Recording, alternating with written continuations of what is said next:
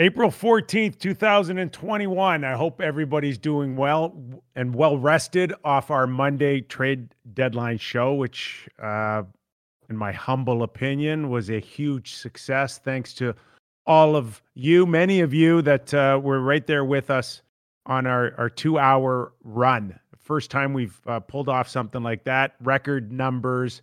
Give yourselves all a, a pat on the back. I'm certainly tipping my hat to you all today. Uh, over a, a thousand live viewers. And I don't know much about this digital world, but everybody tells me that uh, ten percent of, of your subscribers, over ten percent, is quite an accomplishment. So thank you, Joe, Jordan. Thank you, guys. Uh, it, it was a fun day, wasn't it? Had a great time. You know, I love the trade stuff, man. Yeah, and uh, and we're glad everybody... Uh, came along. So our thumbnail today, of course, revolves uh, about what we witnessed the last forty-eight hours, including some of them new players that we talked about on Monday making their debut. We're going to get into that. So it's about the winners and the losers here. And for me, maybe I was a winner because uh, I get a break from Doug MacLean today. So maybe that makes me a winner. Maybe a lot of you think that uh, you're losers today because you don't get Mac. But uh, after uh, grinding him out for two hours, uh, we, we figured we give him the day off.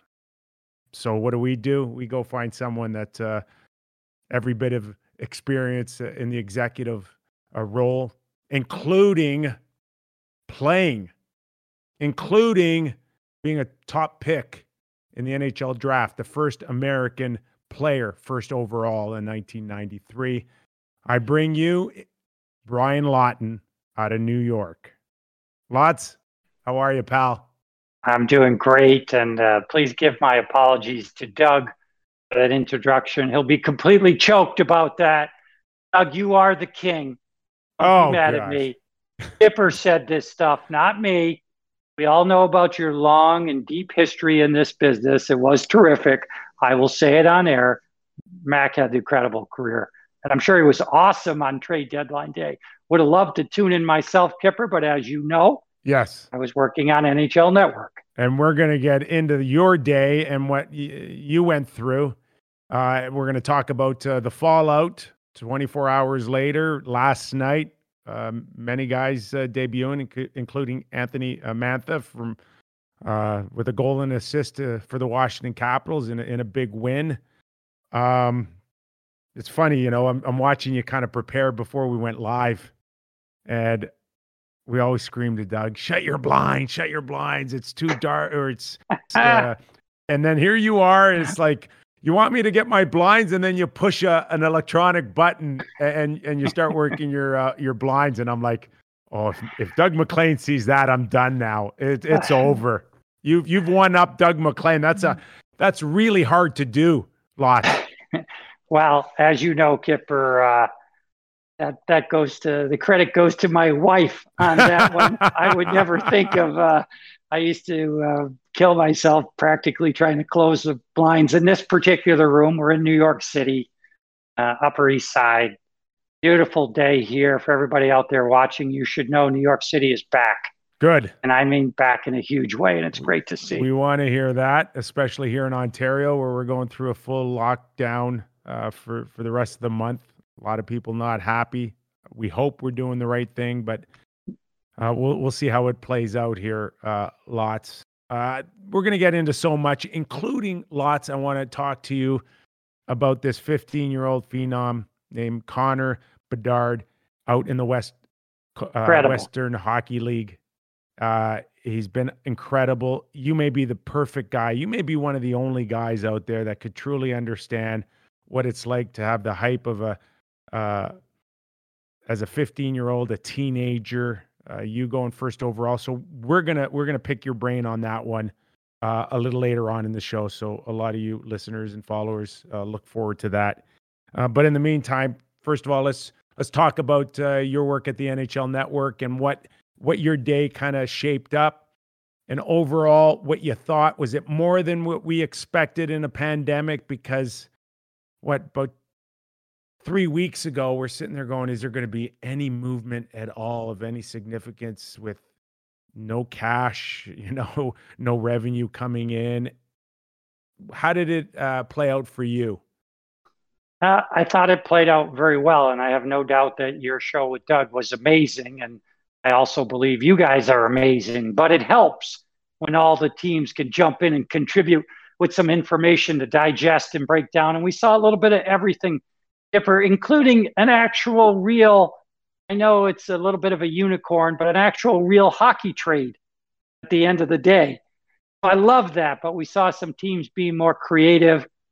Saw how much of a copycat league the N H L still is. Tampa does a deal with Savard. They utilize another team. By the end of the day, the Toronto Maple Leafs got themselves some action of that. I love that. Um, we saw teams taking risk. We had a little bit of everything. I was really pleasantly surprised how much volatility there was, certainly from Saturday on. We were expecting nothing. You've done millions of these trade deadline deals, yeah. Kipper. I've sat there with you in the That's past right. for some of them, and we've twiddled our thumbs. And uh, this one was, uh, it wasn't the biggest ever, but it was more than we expected. And for that, I was very grateful because, as you know, it's hard to do a show when you don't have anything to talk about. So what time did you start Monday? Were you uh, eight a.m. Uh, like the like usual? Yeah, my schedule was originally supposed to be on at eight a.m. till two with Sportsnet, just doing a hit every day, every, excuse me, every hour from down here at N H L Studios. And then N H L Network would go from two to four. As it turned out, because of COVID, as a lot of people know, Sportsnet ended up not starting till noon. I ended up in turn, the network, not really wanting to not be on the air, decided to do a show at ten, which I did with Tony Luffman for two hours. ten to noon, and then I joined Sportsnet for a couple of hits in between noon and two, and then I jumped on and did a two-hour show for the network with Kevin Weekes and Tony Luffman. So I, I got a full day, that's for sure. Uh, I love this stuff. I love this day. Having been a general manager, Kipper, it's one of the few days where you feel like you have a chance to actually meaningfully contribute. Just, just on one more note, uh, was the coffee uh, and the And the donuts a lot fresher at the N H L Network than I remember them at Sportsnet? Just a little bit. Now, I was old Sportsnet, so I didn't see the Taj Mahal that is their studios now. As a matter of fact, I haven't. I've never stopped in, and that's a mistake on my part. I need to do that. But uh, yes, it was a little fresher. Uh, everything was uh, a little bit fresher. I enjoyed it. I, I enjoy working at N H L Network. I can tell you that because of the changes last minute, we had a small show for the, those first two hours. When I was walking out there, I looked at Tony Hoffman. I said, Tony, you know that Davey slayed Goliath with a pebble, right? and That's Tony funny. Just looked at me and said, Lotz, you promised you wouldn't go biblical on me. I said, okay, I'm just joking. Have a great show. That's great. Okay, uh, we're we're going to get into the nuts and bolts, including uh, Anthony Mantha and the six one uh, shellacking of the Philadelphia Flyers and all of that. But even prior to that, uh, the scramble for some of these guys to get to locations, uh, planes, trains, and automobiles, except the, the planes weren't commercial. They're charter and there's limos involved. But lots compared to twenty-one to even our years, it's still a, a an a tough day, right? Going up into a trade deadline. Your experience over the years, I, some guys it really bothered. Some guys, I, I I would watch going into trade deadline, and they were a basket case. Lots. It's really a it's a it's a mind fuck. Okay, twenty-four, forty-eight hours for some guys into a trade deadline. How was it when, when you played? How, how how did you handle it? I think it was the same for everybody back then. The league was different. It was a little bit more akin to indentured servitude. Clubs had all the power in the world. That's changed over the years. It's changed with the salary cap. It's been a new benefit for the players. Um, I saw a lot of craziness, a lot of nervous players. I was one of them on some years. Some years hopeful to be moved. Other years not wanting to be experienced at all. I saw some really bad jokes at times. I can remember when we traded Mo Mantha for Keith Acton And uh, Mo came and joined us. But I think by the end, we weren't playing that night, but we were having a dinner as a team. And I remember Mo walked in, and uh, one of the players, I won't say who, stands up and says, uh, what are you doing here? Oh, I got traded for Keith Acton. And he stood there. He didn't say a word. He looked at him. He said, well, and he knew the trade. And he said to Mo, well, who else came with you?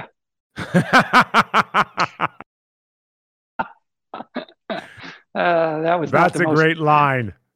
That was not the most gracious team I was ever on, but uh, yeah, I just sucked my head and said, I don't know. That it, is you know, hilarious. A, a little less sensitive to what we see today, and the world yes. is better better for it. But that that yeah. is literally verbatim. And then we saw uh, big save Dave Riddick uh, get traded, and then still spend the next what uh, twenty-four hours. Uh, in Calgary, and then actually getting on the same flight as the Calgary Flames to go play against them. Like that wouldn't happen in a gazillion years in nope. our era. Nope. I do remember I took one flight as a player with an entire another team. And it was probably one of the greatest amounts of hockey talent in any one place. I was playing for Team U S A, the nineteen eighty-four Canada Cup. They just played Canada in uh, Team Canada in either Montreal or Halifax. We played them in an exhibition game, and then we shared a charter. It was Team U S A in the I can't remember if we were the we were in the front. Canada was in the back. That was where they wanted to be. Of course, they had status over us back yeah. then. And, and I can I can remember sitting there, and somebody came on right before we were supposed to take off, and there was a big discussion up front. We don't know if we could let this happen. What would happen if this plane went down? Wayne Gretzky, Mark Messier, Paul Coffey, Ray Bourque, Michel Goulet. I mean, there was so much talent on that plane. Nobody said a word to anybody on the other team. It was a different era.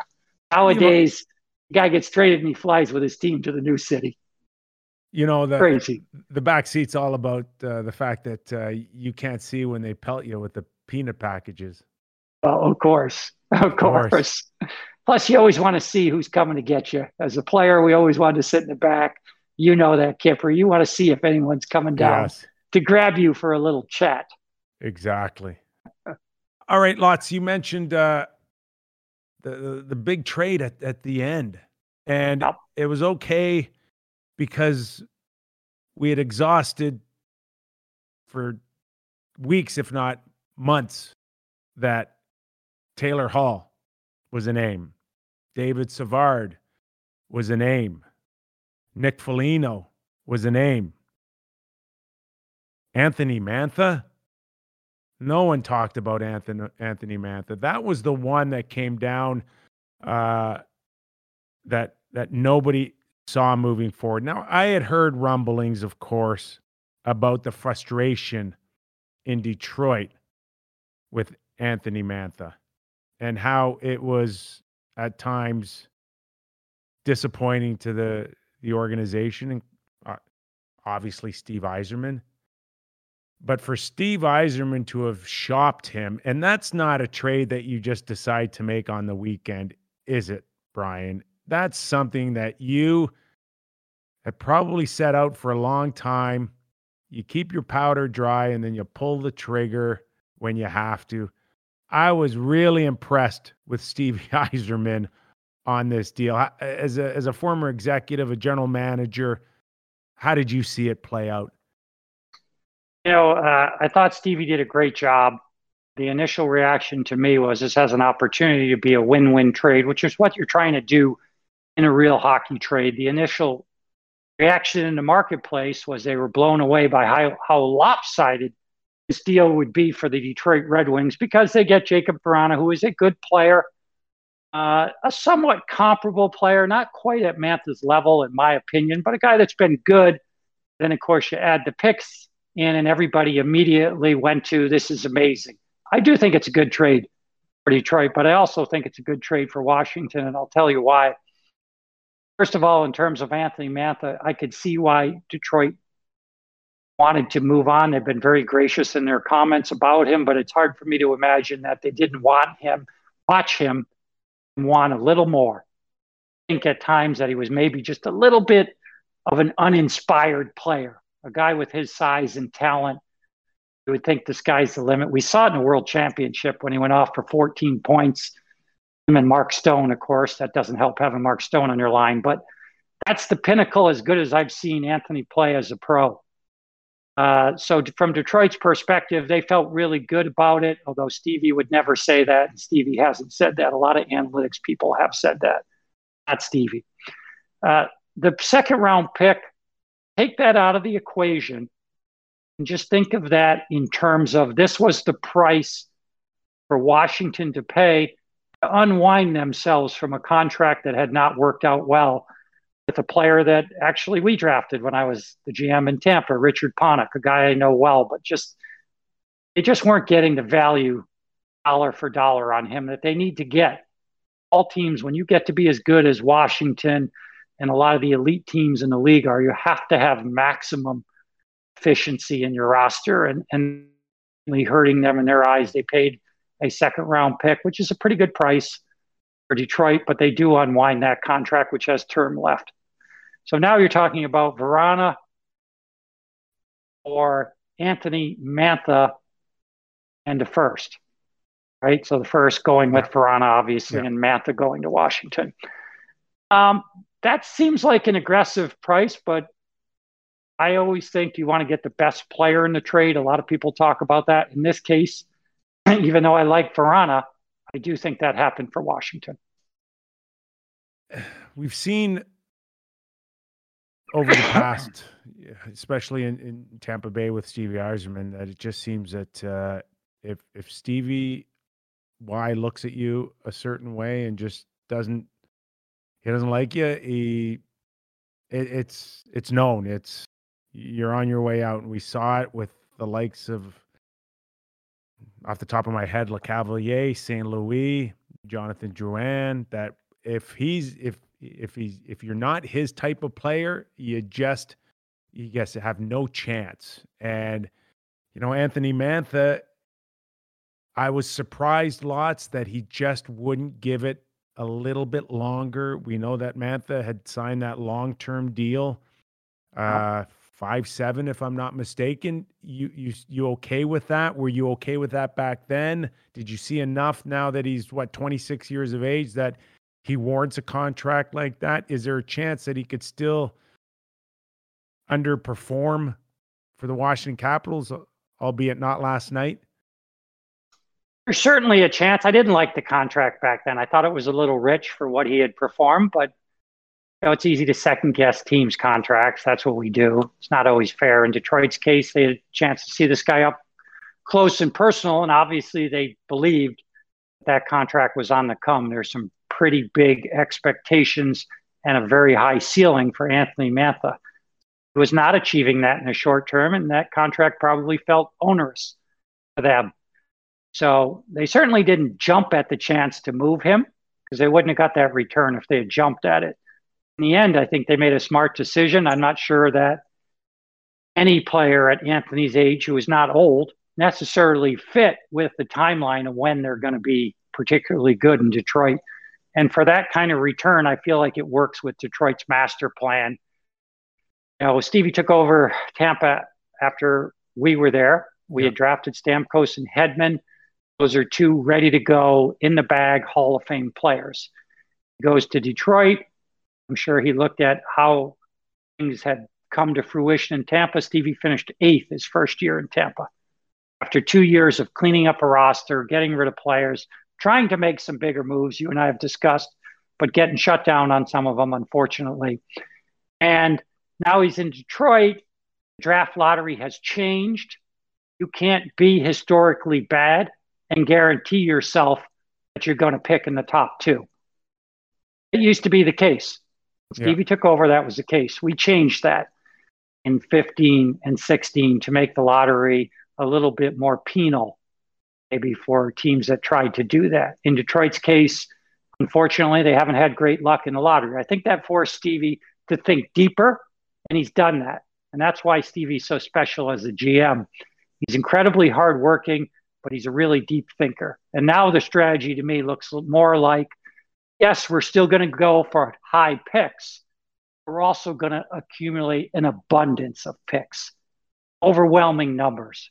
And we're going to do it that way. And I think that's going to pay off really great for him. If there was any criticism I'd say to any team this year, I would say that it wouldn't be criticism. It would be, what are your thoughts on the strangest of years this year in terms of the draft?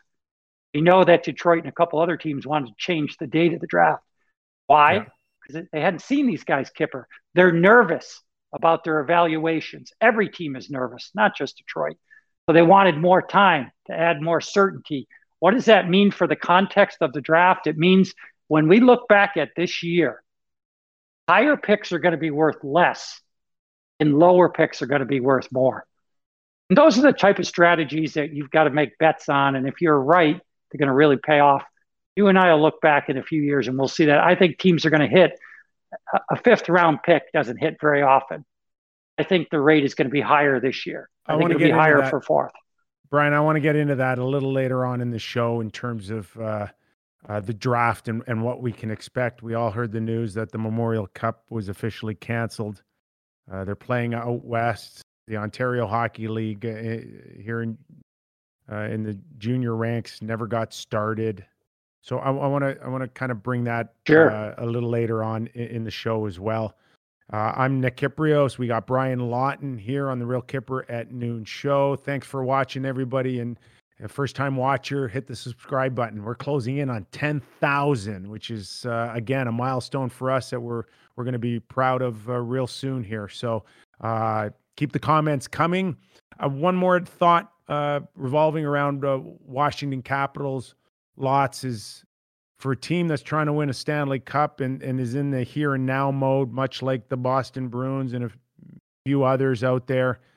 Their goaltending, they they they got Craig Anderson there, uh, you know, somewhere tucked away nicely. But I was kind of surprised that they didn't want to go out there and maybe get somebody a little bit more present. Not many uh, options out there. We saw Colorado go with uh, Devin Dubnyk, but no, not a top priority. Samsonov is the guy. I think they feel comfortable. I did a little digging on that, and I know they feel comfortable with the guys they had. I know they didn't have a lot of options, but certainly cap space was their biggest issue. Uh, part of the reason why a guy like Verana absolutely had to be included in that deal is just to create some cap space. That's why I credit Detroit for for recognizing that and making Washington still pay a, a pretty good price in order to move him, along with Panik, of course. But Samsonov, to me, is, you know, I, you and I have chatted a bunch of times about Zibanejad and Taylor Hall. Both had COVID. Well, guess what? So did Samsonov. And when I look at his numbers and how he's played, I see a team that's had a couple of false starts with him in terms of trying to get him going, giving him some starts. His play's been erratic. He's got some really good games. Then he's got some awful games. And I still, I'm going to put him in with Taylor Hall and Zibanejad as guys that had a little, have had. And in Zibanejad's case, I think he's through it. But in Hall's case, I watched him last night. Boston is a great fit for him. It was a good price they paid. A good bet by the Boston Bruins. He still didn't have the pop I'm looking for. I thought he might get a little bit of energy off the change of scenery, going to a winning club. But I still don't see that leg power, Kipper. And you and I have talked about this a zillion times. Taylor Hall's best asset is he's a beast of a man, and he can float, fly around the ice. I'm not convinced he still doesn't have a little COVID hangover, and I think that's problematic for Samsonov as well. So who knows when that's going to happen? It just clicked for Zibanejad. And then he looked like himself. And I watched their shifts. Zibanejad couldn't beat anybody up the ice like he could last year. Well, now I'm watching him, and he, he just blew around somebody last night or maybe game before that where I was like, that's the guy that we know. Will that happen for Taylor Hall? I hope it does for Boston. If it does, it'll be huge. Will it happen for Washington? Same thing. If not, then maybe be like the year that the Caps won the Cup, where Grubauer was the starter for the first two games of the playoffs. sixteen and a half minutes, I think uh, half a dozen shots on goal. He had a, a decent look uh, for a game winner.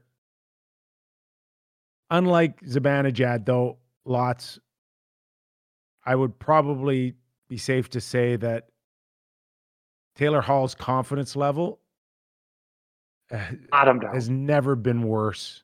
Uh, probably yeah. since he's ever played the game. Best player on every team he's played on. For him to be going what he went through in Buffalo, it can't be that easy of a switch to hit.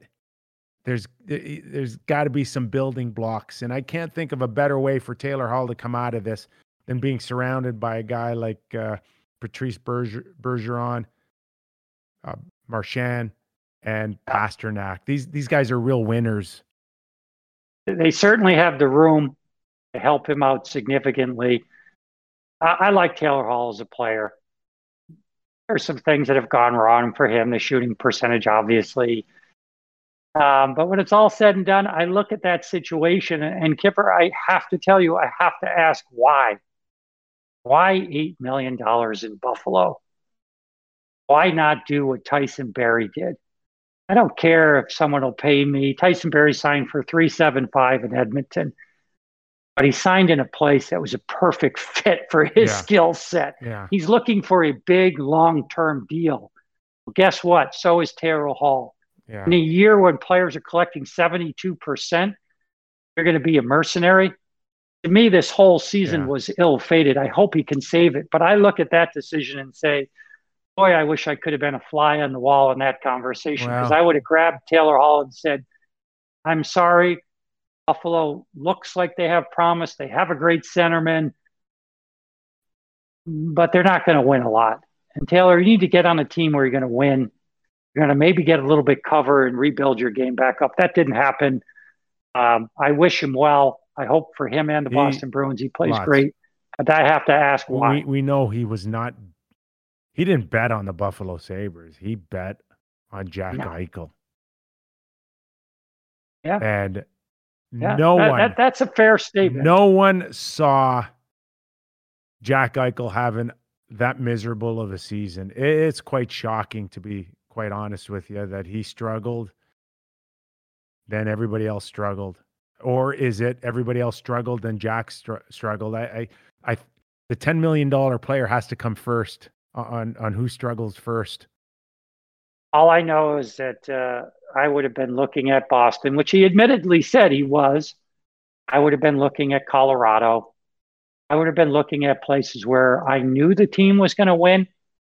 And I'm confident enough in myself as a player that first line, second line, it doesn't matter. I'm going to excel. He would have done that in those places. He'd be, it'd be a completely different story. Now, the COVID, that might have derailed him too, so we'll never know. But I just didn't like the way that one went down. I didn't like the feel of it. I didn't like the way Buffalo Sabres handled that negotiation, quite frankly. Um, and I'm, I don't mean with Taylor Hall. I mean in trading him. Taylor Hall still should have netted a first-round pick. There were still plenty of teams. Contrary to what anybody reports, I've spoken oh, to tell us. enough teams. I, I Tell I mean, us, because I, I had the sense, Lots, that there was no first-rounder out there. No, not true. There were teams that absolutely would have. I know for a fact. I spoke but they, to a team they this needed, morning. They needed to get it to Monday, though. Yes. They so, needed to get it to Monday. So what you're saying is Kevyn Adams, he buckled. He buckled. There's, there's no other way. He uh, it, called his bluff. I'm not Bo- there. Boston called his yeah. bluff. The part I took exception with for the Buffalo Sabres organization, this is multi-million dollar business. When you have a star player that you gave a no move to, as Kevyn Adams did, you got to have the discussion up front, Kipper. If it doesn't go well, we may trade you. I'll give you a no move. But when we get there, you need to give me five teams. Just have the conversation up front. I doubt that happened. Maybe it happened. If it did, Kevyn Adams should say that.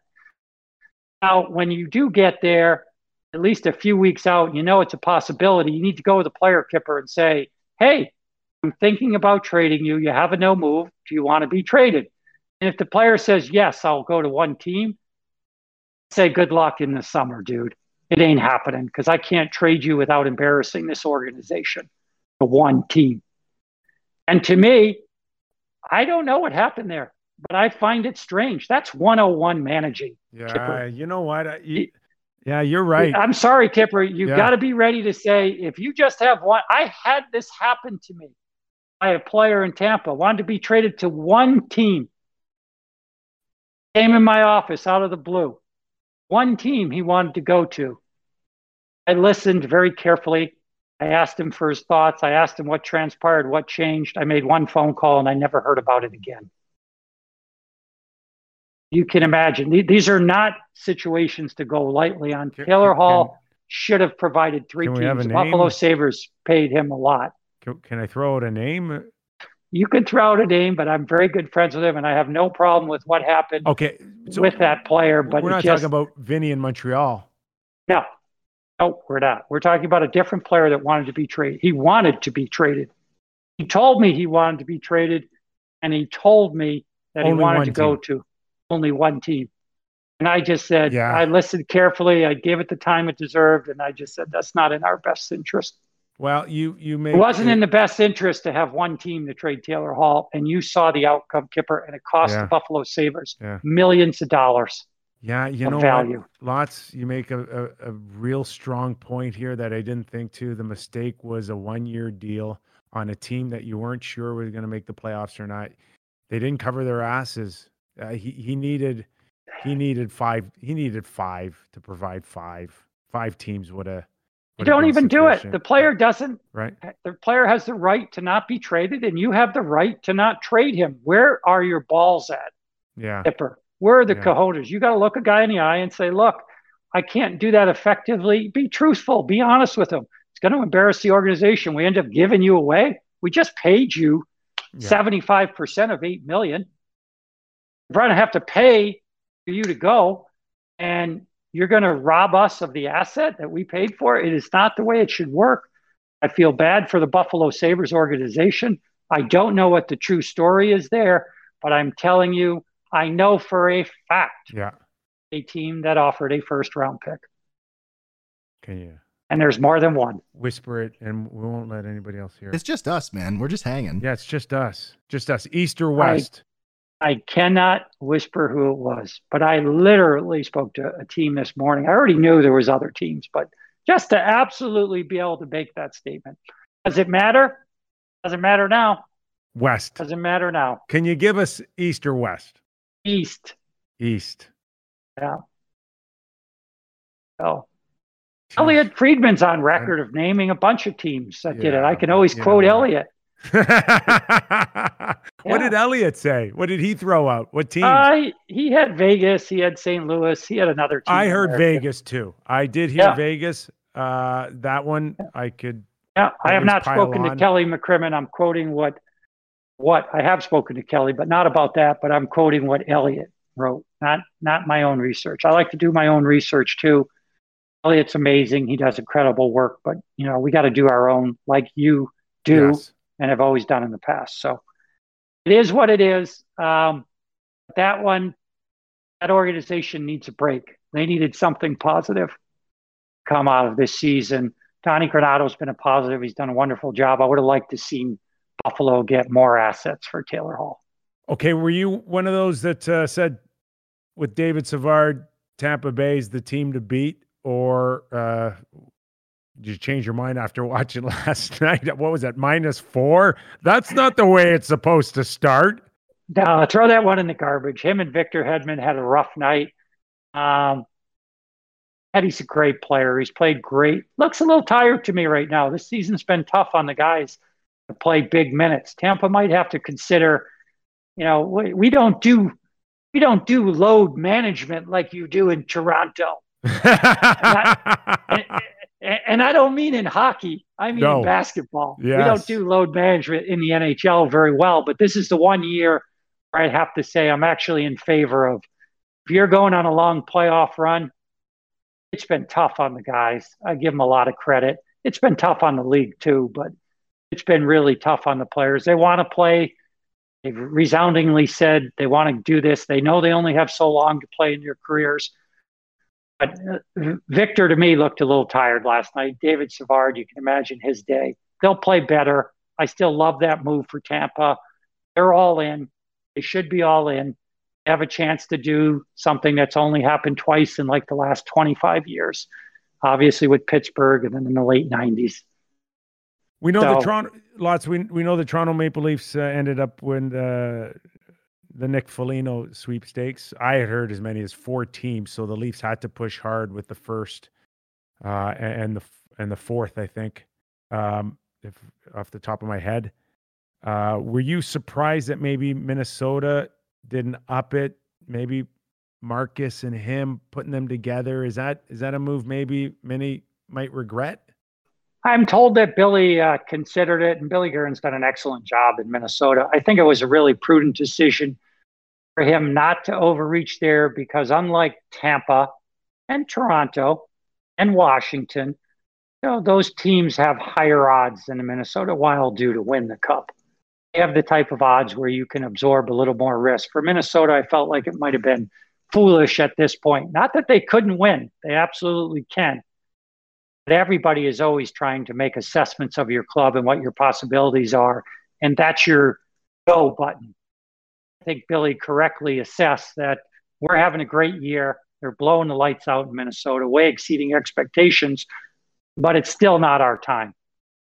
And uh, I'm certain he would have wanted to do it because there's no team that doesn't want Nick Foligno, and it's not because of the great play. It's it, it's because of the good play, the character. Um, Toronto has a lot of that, to be fair, and some of the guys they've added, but if they don't always play as many minutes, you know how it is having sat in locker rooms for hundreds of times. The guys that get more clout are the guys that play enough minutes.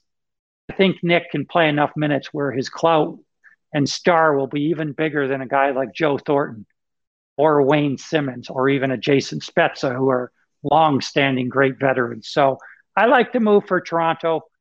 Um, I, I really do. The, the trend has been the last eighteen months that we're going to pay first round picks and we're going to specifically engineer our rosters for playoff run. I Every see. team is figuring that out. Yeah. Every team is figuring it out this year, Kipper, because they're playing the same teams over and over and they're engineering their, their rosters for games now. So I like this trend. I see where people are going paying for it. If you're a seller and you can take advantage of that, it's a beautiful thing. So it's still tough for Minnesota to envision themselves coming out of uh, coming out of the division, eh, with Colorado and Vegas. And then I watch Nashville rise from the dead. They've got Saint Louis Blues a few years ago, kind of same script. David Poile. Going to be a seller for the first time in what, over thirty years, lots. That guy's never a seller. And yet we didn't see him exactly as a buyer, but we certainly didn't see him unload Ekholm like we thought a month ago. Yeah, right. Right. And then I think he's found out he's a valuable guy. Sometimes you got to field some calls because that's what David said. He didn't put Matthias Ekholm. All we can do is take him at his word up for sale. He just fielded calls on him. I think he got a lot more calls than maybe you realize. And sometimes you get so many damn calls that you go, wow, this guy's maybe better than we think he is. Not always, but sometimes that happens. In any event, they've risen from the dead. You're correct. Although I got to tell you, last night, yes, I know Hedman and Savard weren't great. Boy, the numbers are strikingly poor for backup goaltenders in the Tampa Bay yeah. Lightning. I think they have six or seven of their total losses. Four goals at one point. I stopped checking, I think, on nine shots. That's not going to get it done. Just like Washington maybe has a weakness at the goaltending position, I'd say that Tampa, in terms of depth, of all the you know, championship caliber teams, is the worst off. I don't feel like they have anybody they could go to if something happens to Vasilevsky. Few teams have been able to say that over the years with the with their goaltending, for sure. Yeah. But I'm just I'm just wondering, lots if if if a lot of finger pointing to David Poile's uh, way, getting knocked out in the first round, you know, getting can't can't beat Carolina, can't beat Tampa Bay. Maybe he does and he looks like a genius, but is this hindsight twenty twenty, getting knocked out. I should, um, told you you should have unloaded. Yeah, it, it, it looks to me like it is, but you know what? David has earned the right to take a swing at it. Let's see how they do. If they get, you know, if it's an Arizona type, you know, exit from the playoffs last year, then you'll have your answer. Colorado really swamped Arizona last year in the playoffs, and that, it was wasn't a good thing. It was a great thing that Arizona made the playoffs. Then by the time it was over, it was like, might have been better if they didn't make the playoffs. Uh, let's stay in that division for a second and just stay on Florida. Montour is going to have some big shoes to fill for for uh, the right-handed play of uh, Ekblad out of the lineup here. I well, to, a few years ago, the ceiling for Montour was really, really good. Lots. I thought he had a chance to be a, a really, really good defenseman. Well, really, really, really good defensemen don't get traded for third-round picks. So where's what is he capable of doing for Florida here again to come out of a division with Tampa Bay and Carolina? Um, I think it's going to be tough for them to come out of that division. But in terms of Montour being able to perform, I actually think he'll be fine. He's played enough minutes. He's young enough. His play was definitely down from his peak in Anaheim. The third rounder, it's not nothing, but I, I actually really loved what Florida did. I loved that they made a move for Montour. They had to do something, but they didn't go crazy. They made a move for Sam Bennett, um, you know, a second rounder and a player that, you know, for me, that particular prospect is a B-minus prospect. So he's lost value from where he was drafted in the second round. You can make it up that, hey, look at Calgary. They got two second rounders for Sam Bennett, yeah. which in my recollection was fourth overall, Kipper. So yeah, yeah. you got two second rounders for your fourth overall no, pick. I you, just you got a second it, rounder and a guy who's playing like a fourth or fifth rounder right now. That's the honest evaluation. I don't want to say honest. That's my evaluation. Yeah. Calgary obviously feels better. Good. I hope it works out for them. We'll see. But at the end of the day, the guy was still your fourth overall pick. If he gets a chance to play with Barkov, I know he'll look better. I know he's played with Johnny Gaudreau and Sean Monahan, but that's a different animal than Barkov. This guy can clean up a lot of stuff for players that may not be the fastest, may, may not be the most skilled, may not even be good defensively. Like, this guy can do it all. I think he's a really underrated player. So I like the move for that. I actually like the move for Gusev. I had I had strong suspicions that Verhage was out for the year. Yeah. So signing a guy like Gusev, I'm not sure that works out for him, but I'd like the bet. I'm not evaluating if it works out. I'm evaluating, why would a team do that? To sign a guy for free for that money that may not work out for you, that has the potential with their background there to maybe do well, totally okay with that. I like what they did under the radar. Losing Verhage, who's having a tremendous season. Uh, that one stings big time for Florida. Uh, let's let's switch gears and, and take it to the north, because we did touch on uh, Nick Foligno a little bit here. Uh, we watched Calgary come in with Riddick uh, in net, doesn't get the win, loses it in overtime on a on a great finish by Johnny Gaudreau, which we have not seen uh, many of uh, during the season. I look at Calgary. Two teams that I think mirror themselves are Calgary and Philadelphia Flyers for me. And that is struggles from top to bottom in your lineup. We know in both those organization lots that you're not going to get a goaltending change anytime soon. Mark Markstrom comes in. He ain't going anywhere. Carter Hart, he ain't going anywhere. But from the net on out, this team... These teams have to almost blow up. I, I agree. I'm I'm, right, I'm wondering in the offseason, is there something you could do? Even, I'm not a big believer of making a change for the sake of making a change, but these two organizations, I think, have so underachieved, you almost have to think about maybe even a Voracek for Johnny Gaudreau. And I know there's a four-year difference, so there, you're going to have to probably add a little bit more towards Calgary, but you're going to have to start with the change of scenery with your top guys. Yeah. Well, let, let's talk about it, because I get this question like nightly. on N H L Network. Is Daryl Sutter the right coach? Is Elaine Vigneault the right coach for Philadelphia? And that, I finally just stopped answering it and say, look, yeah, that's that's it's a meaningful question. It's worthy of discussing. But the real question is, are these rosters constructed in a way to win now? That's essentially what you're saying. And to me, it's, the it's answer, not Daryl Sutter's team. And we've seen that already. This is not a Daryl Sutter team. It's not the question. The question is, is the roster, uh, Bill Peters, Jeff Ward, Daryl Sutter. I don't see any demonstrable change. It's not, is it Daryl Sutter? It's, is this team ready to win? We get Scotty Bowman, and I don't see it changing. Yeah. You know, I mean, you get L R. It doesn't matter, Kipper, to me. You have to start with the premise of, is our team ready to win? Can we self-evaluate our organization? Honestly, one of the reasons I'm so bullish on the Florida Panthers is they went out and hired a new management team, and all of a sudden the Florida Panthers are good. Everybody's like, oh my gosh, what happened to Florida? This is incredible. We got some new people to come in and evaluate their players that weren't tied to them. They made some tough decisions. They've moved out a ton of bodies. They've brought in a bunch of new players, and they look better. I'm not saying they need new management in Calgary or Philly. They need fresh eyes on their players. They need new perspective.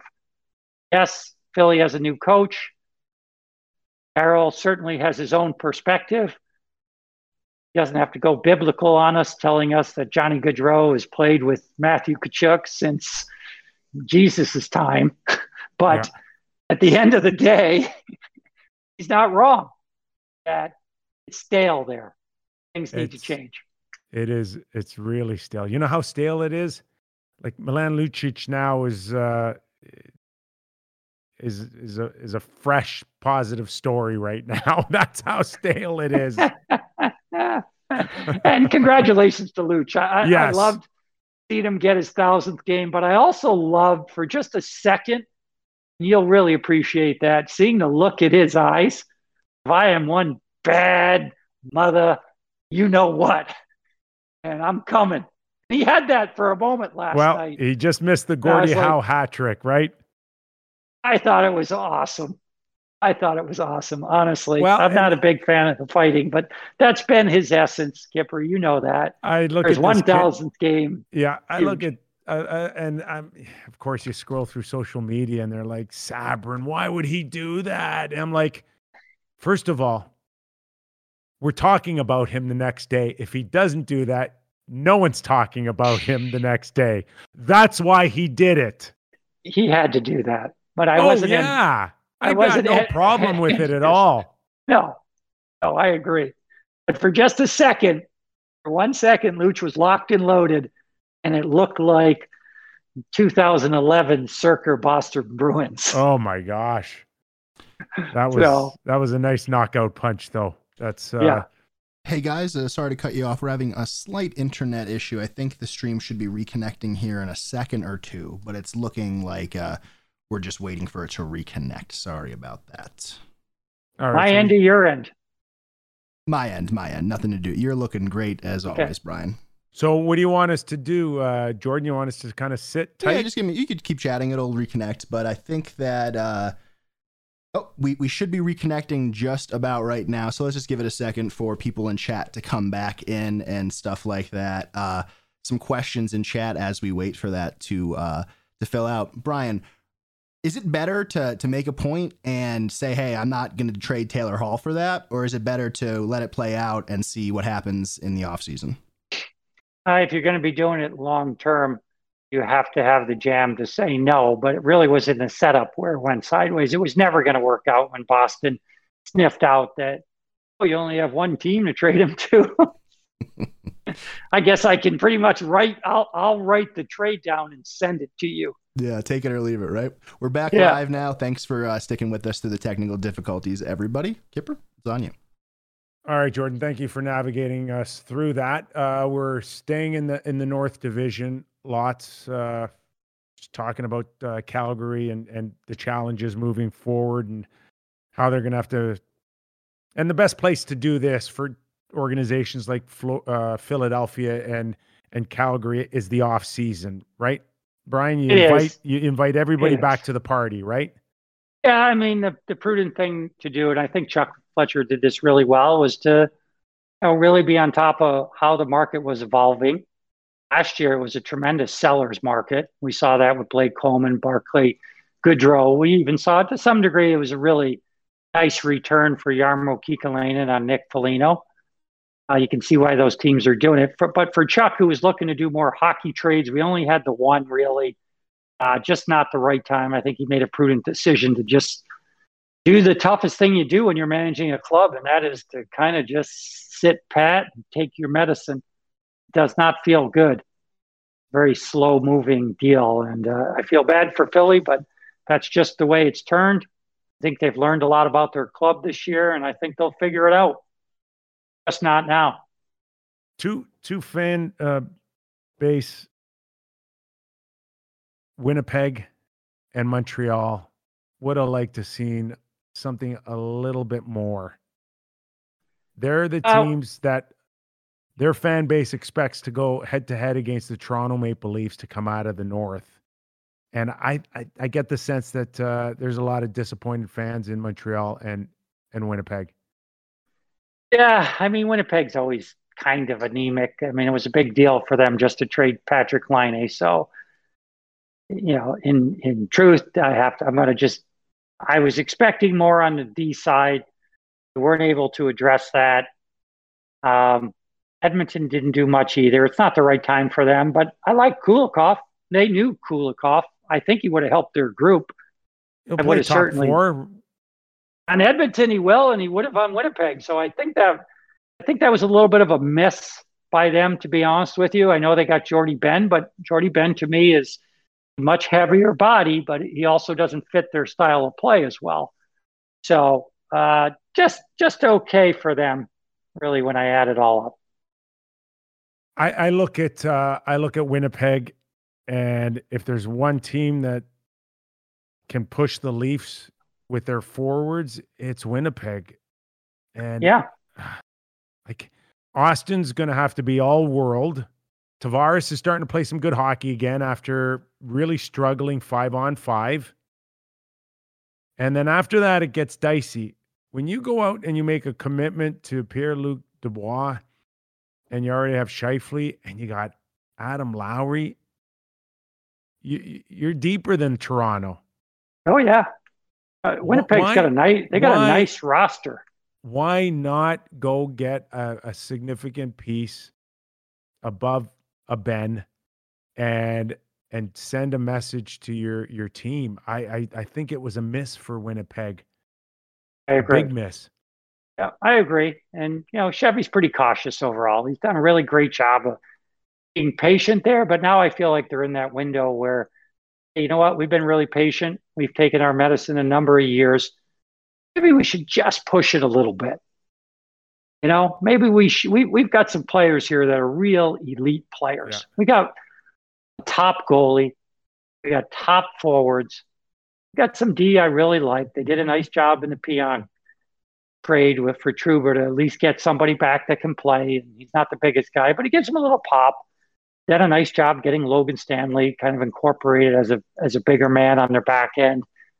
Just somebody in between could have played in that top four would have been nice for them. They weren't able to do that.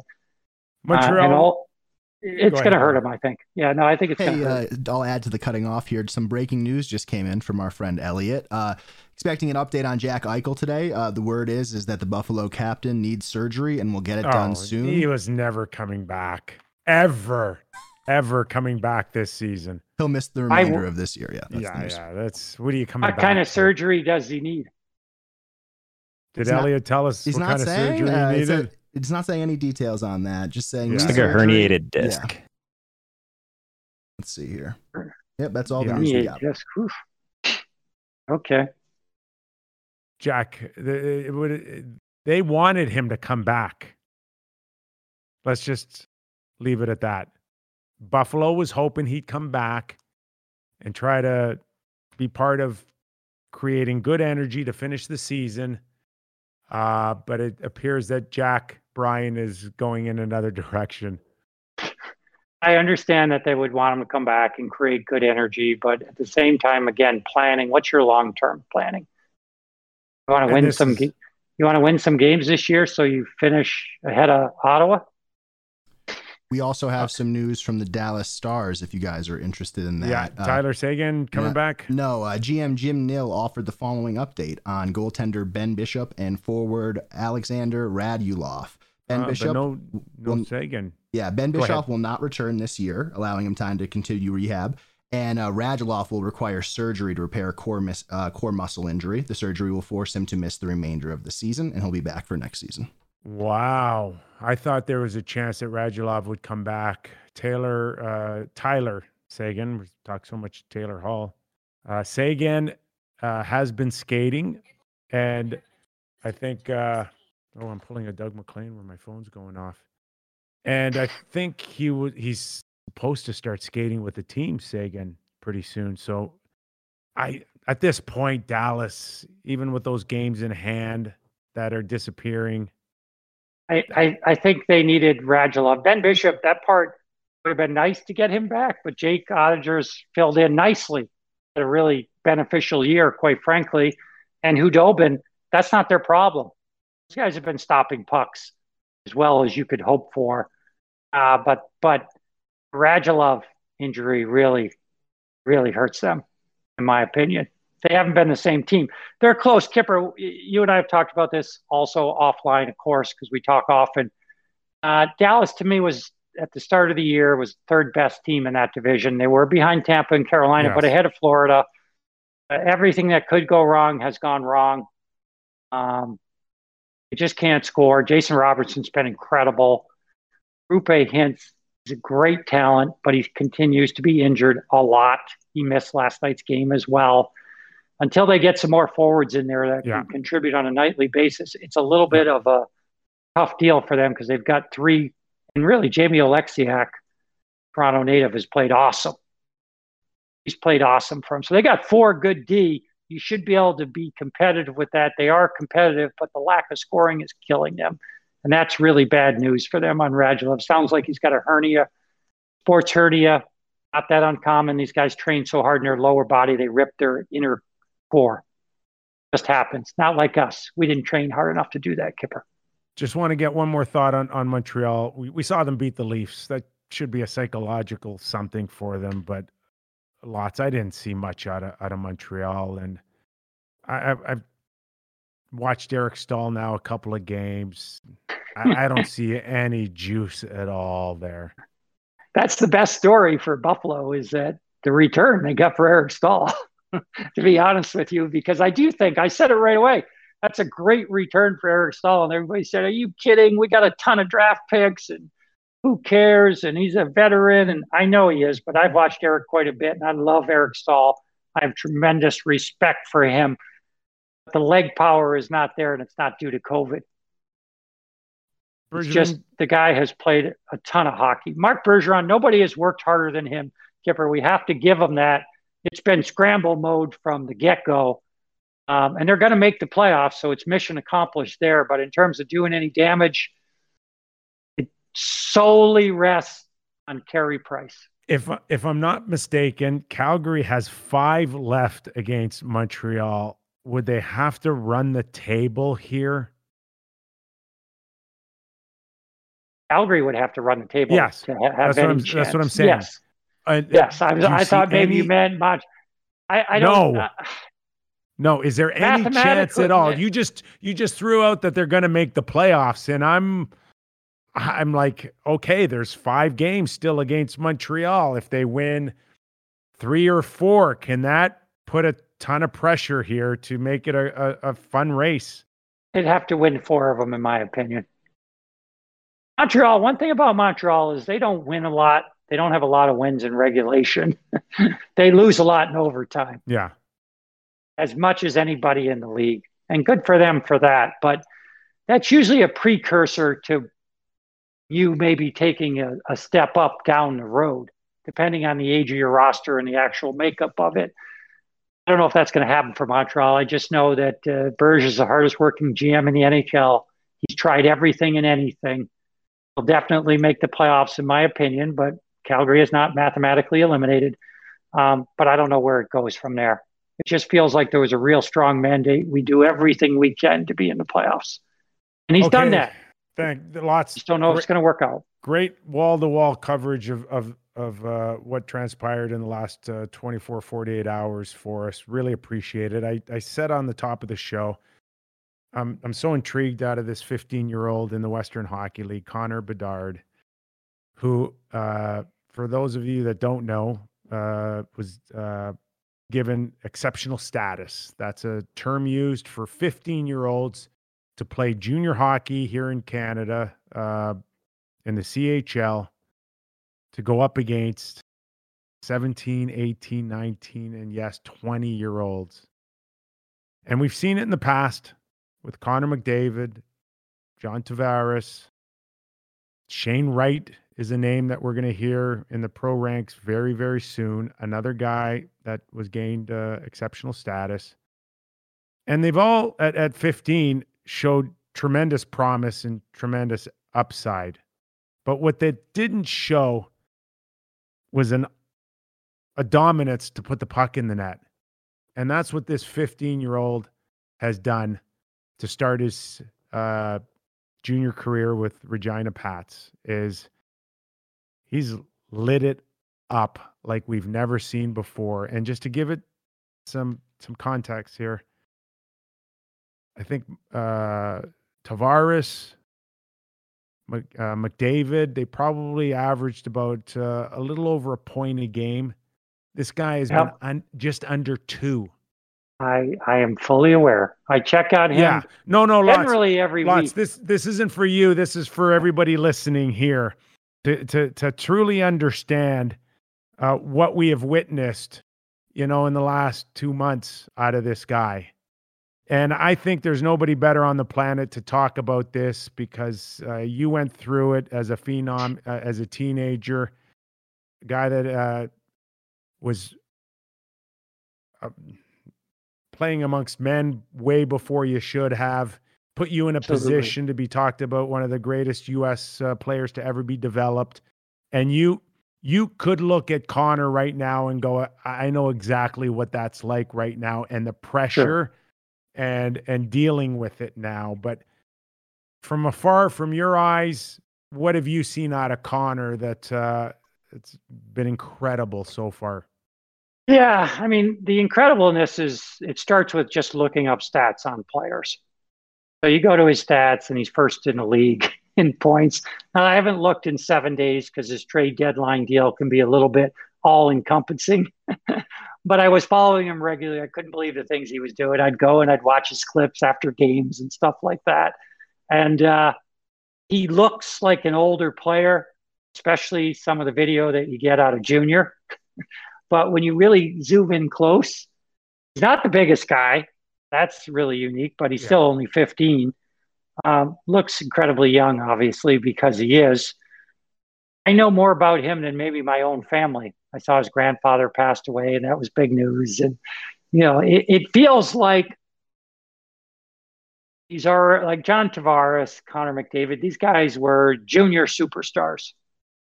Canada affords that for kids now.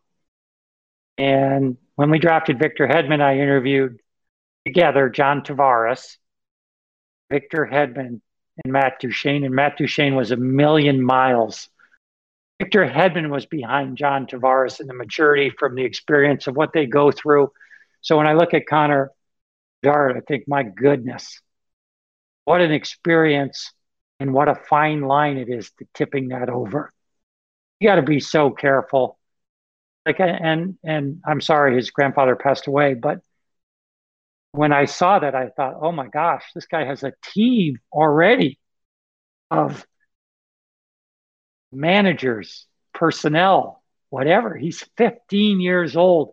I'm a big believer in patience, partly because through my own career, I played as a just turned eighteen-year-old in the N H L. It was different back then. I dressed six games, never played a shift. Wow. Came to the rink, dressed six games, never played a shift.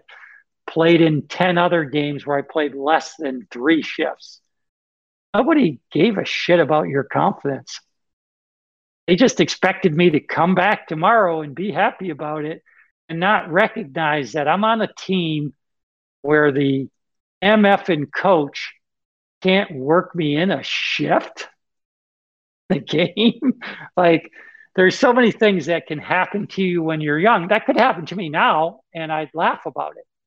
It wouldn't affect me. But when you're seventeen or fifteen in this case, you have to really be on guard for what a young man is processing in his mind. It could be thoughts of greatness before you're great. It could be thoughts of doubt, somebody that you think would never have it. There's so many things going on. We, I we always cringe this. when I see these guys, Kipper. I do. I'm we, sorry, we but watch I do. This. Yeah, we watch this, and we see no weakness out of this guy. And the confidence must be through the roof to be able to now go toe-to-toe with guys four and five years older than you. And to it's have incredible. a shot, to have a shot that could resemble something in the N H L and be fifteen. And you're telling me there's still a small window where this might be too much too soon for him? I think so. I just think you have to really be on top of it. You have to be a grounded kid. I played in high school hockey when I was fourteen. And I'll never forget it. The coach was a great guy, Bill Belial, still alive to this day in his nineties. And he literally made me dress in the other locker room all year long. And then I would come join the team. Just to protect you. Just to protect me. He, he absolutely did. He treated me like the players couldn't believe how he treated me, because he talked to me, and there were seniors that said, this is unbelievable. He never talked to me till I was a senior. I'm like, but I dressed by myself in the other room and I come over here and play. But he had just a good feel for the human aspect of it. I'm thankful for the opportunity, but I was really thankful to have some people then around me that understood the magnitude of it. If Connor has that and he can stay grounded, it's going to be just fine for him. But if that goes just a little bit sideways, Ugh. it can be really ugly. You know, Sean Day is another guy that you didn't mention. Sean was a massive man. He is a massive man. But the talent wasn't as massive, and it didn't work out for him, obviously. So it doesn't always end up perfect. I haven't seen anything not to love about Connor thus far. I think he's going to be amazing, but I still cringe a little bit and hope for him that gets to be a kid, gets to enjoy that part of his life, and he stays really on a really good track. As also, Brian, the many hats that you wear, you've worn the one of an agent, mm-hmm. right? With Octagon. And for a fifteen-year-old to be doing what he's doing is great, but that would also mean that he was recruited by professional agents at age, what, twelve, thirteen? one hundred percent. What are we doing here?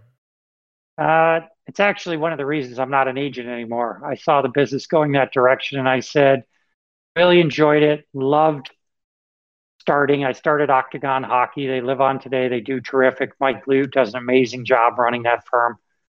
Um, but really, I, I lost my appetite for wanting to do it. I'm still a player's guy in my heart, but that part I wasn't crazy about.